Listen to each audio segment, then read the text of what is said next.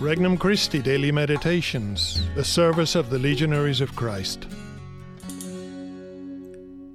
An RC Meditation for April 12th, 2020. Easter Sunday.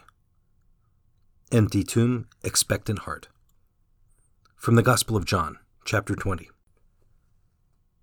On the first day of the week, Mary Magdalene came to the tomb early in the morning while it was still dark and saw that the stone had been removed from the tomb. So she ran off to Simon Peter and the other disciple, the one whom Jesus loved, and told them, They have taken the Lord from the tomb, and we don't know where they put him. So Peter and the other disciple went out and came to the tomb. They both ran, but the other disciple ran faster than Peter and arrived at the tomb first.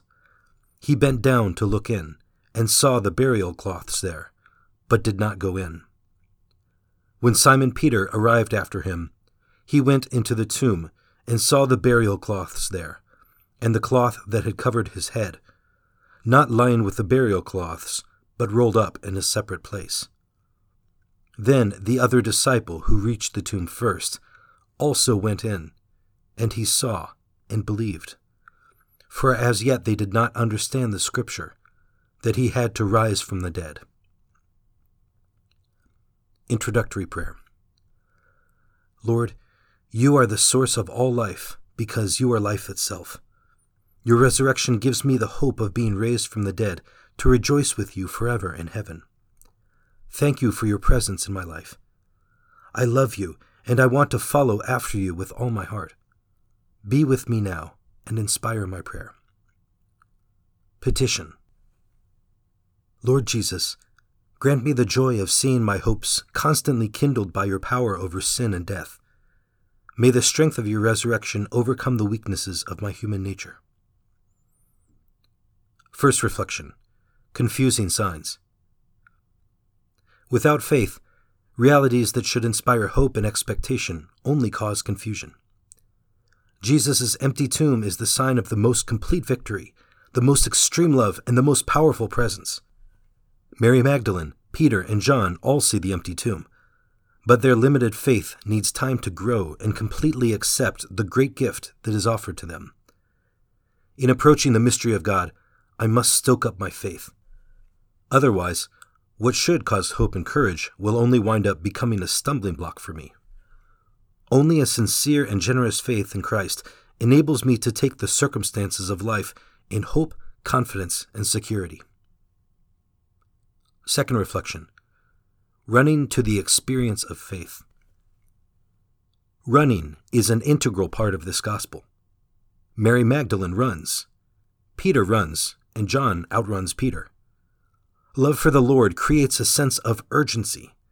What they saw at the tomb could have been seen without running at all. But promptness is a sign of love for the Lord. If I wish to experience Christ and the power of his resurrection, I need to have a sense of urgency in my relationship with the Lord. I must strive to meet Him and give myself to Him in my here and now. I can't wait for the ideal moment.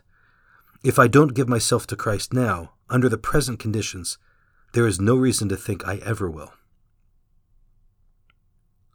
Third reflection Faith begins with the experience of the senses, but does not end there. John, Peter, and Mary Magdalene will eventually have an unshakable conviction in the resurrection and become messengers of the resurrection. But they first need to see the empty tomb and pick up the wrappings. They would also need to see and touch the risen Christ. All this would cause wonderment, reflection, and eventually a growing realization that would induce faith. God works in the same way in my life.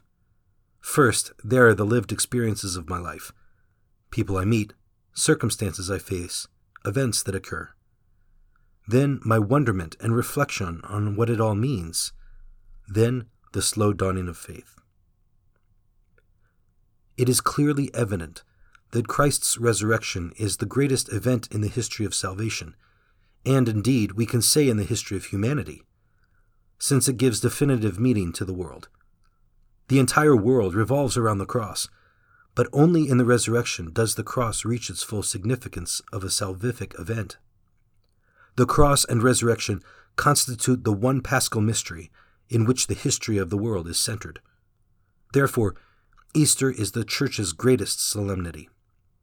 Every year she celebrates and renews this event, fraught with all the prophecies of the Old Testament, beginning with the proto evangelium of the redemption, and of all the eschatological hopes and expectations projected toward the fullness of time, which was realized when the kingdom of God definitively entered human history and the universal order of salvation.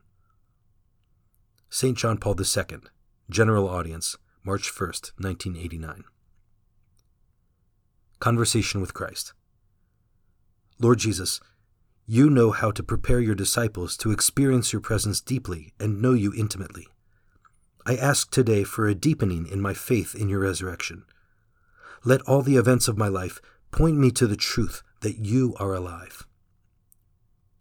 Resolution I will be prompt in meeting the duties and responsibilities of today in the truth of the risen Christ. For more resources, visit regnumchristi.org or download the Regnum Christi English app today.